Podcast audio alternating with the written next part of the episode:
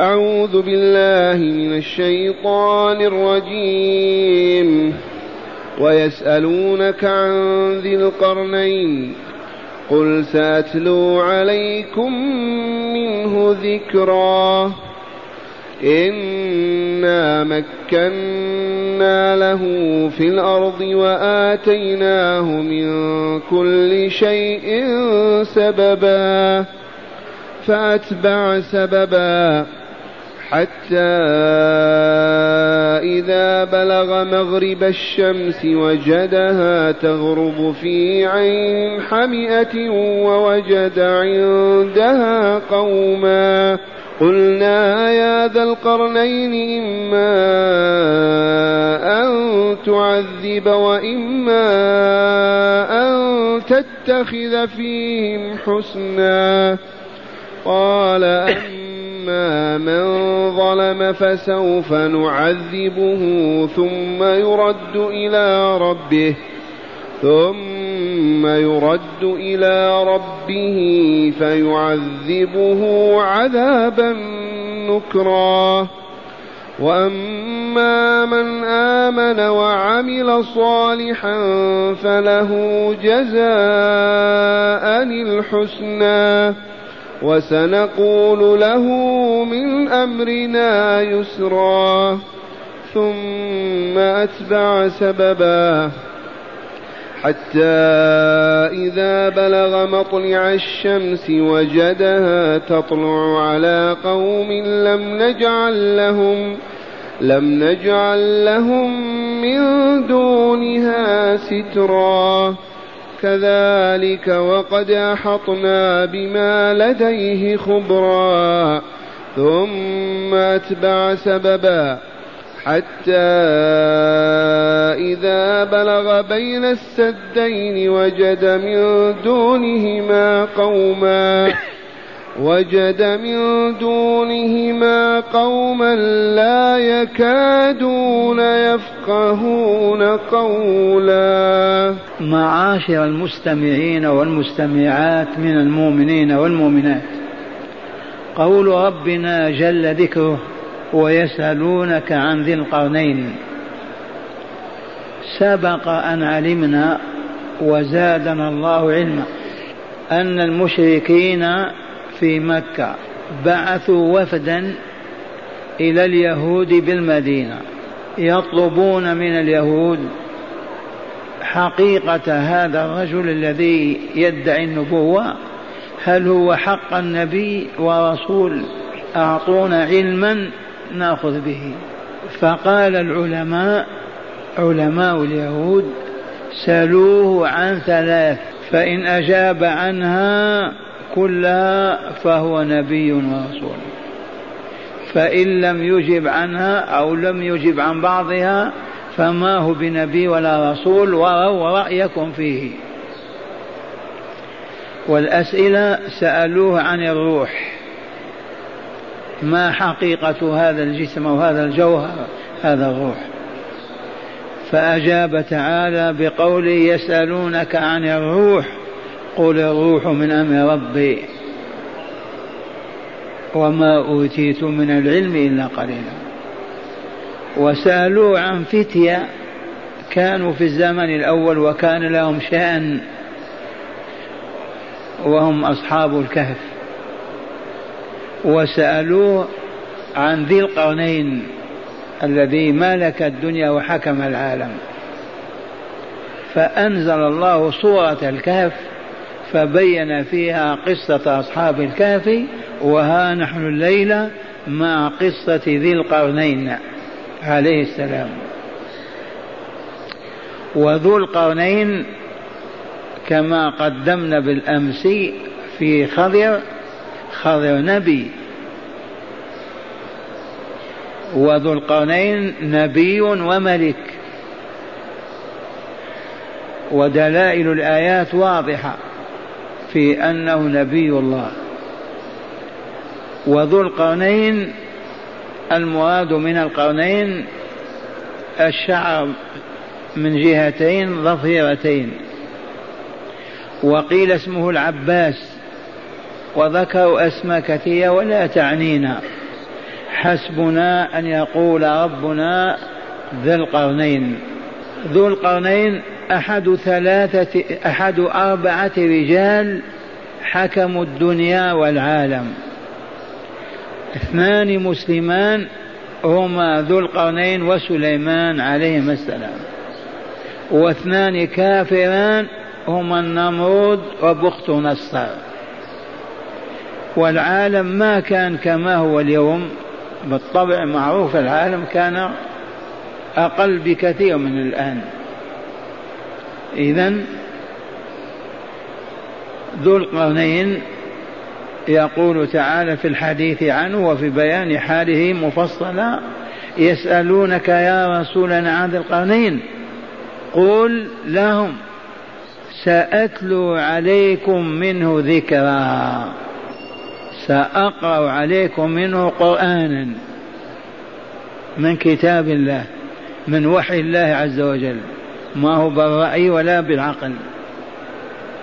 سأتلو عليكم منه ذكرا وبداية هذا الذكر هي قوله تعالى إنا مكنا له في الأرض في الكرة الأرضية بمعنى سادها وحكم أهلها. فالشرق والغرب وذلك بجهاده وعلمه وإيمانه وصلاحه ورجاله المؤمنين معه. بريطانيا كادت تستعمر العالم؟ ما في عجب. إذا إنا مكنا له في الأرض من مكن له وأقدر وعانه الله. هذا كلام الله. إنا مكنا له في الأرض وآتيناه من كل شيء سببا. قالت العلماء السبب العلم والمعرفة. أعطاه علما يتناول كل جزئيات الحياة. كلما يعلم شيئا يزيد علما آخر. فأتبع سببا. على سبيل المثال الذي اجتهد وبنى خيمة في استطاعته أن يشهد يبني قبة. وهكذا. سببا بعد سبب. إنا رب العزة والجلال مكنا له في الأرض أي لذي القرنين وآتيناه من لدنا وآتيناه من كل شيء سببا. كل جزئيات الحياة. فأتبع سببا من عنده علما إضافيا وهكذا حتى بلغ مغرب الشمس ومشرقها. تكونت له قدرة وقوة بفضل الله عز وجل وبما آتاه حتى بلغ مغرب الشمس. والشمس كما تشاهدون تغرب عنا وعن كل أهل الدنيا. لكن لما تكون خارج الملد ترى تغيب في البحر. معنى الآيات؟ هذه قصة العبد الصالح ذي القرنين الحميري التبعي. ما تستعجل. على الراجح من أقوال العلماء وهو الإسكندر باني الإسكندرية المصرية. ولأمر ما لقب بذي القرنين.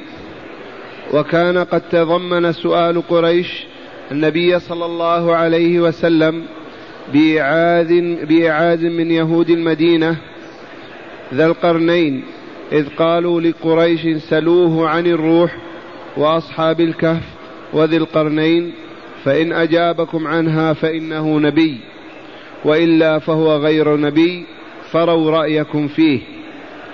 فكان الجواب عن الروح في سورة الإسراء وعن الفتية وذي القرنين في سورة الكهف هذه وقد تقدم الحديث التفصيلي عن أصحاب الكهف في أول السورة وهذا بدء الحديث المتضمن للإجابة عن الملك ذي القرنين عليه السلام.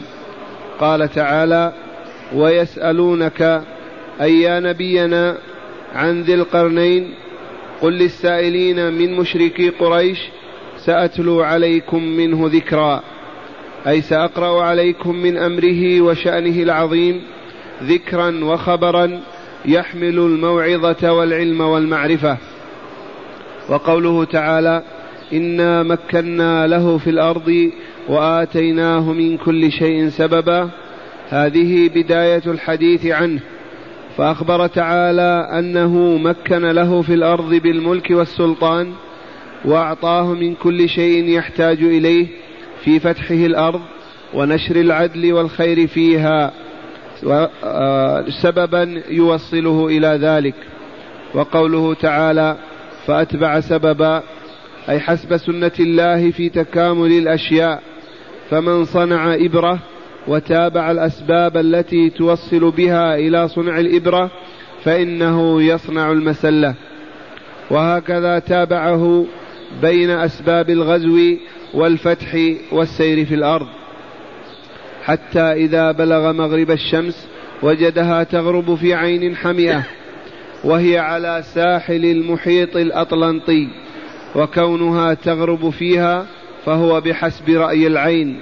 وإلا فالشمس في السماء والعين الحمئة والمحيط إلى جانبها في الأرض.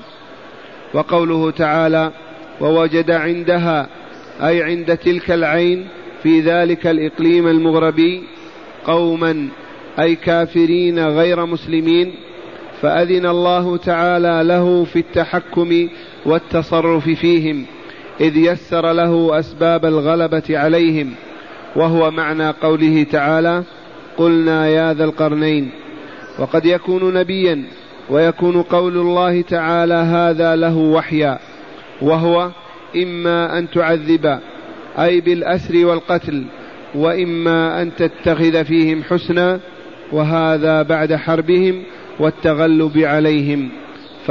فأجاب ذو القرنين ربه بما أخبر تعالى به. أما من ظلم أي بالشرك والكفر فسوف نعذبه أي بالقتل والأسر.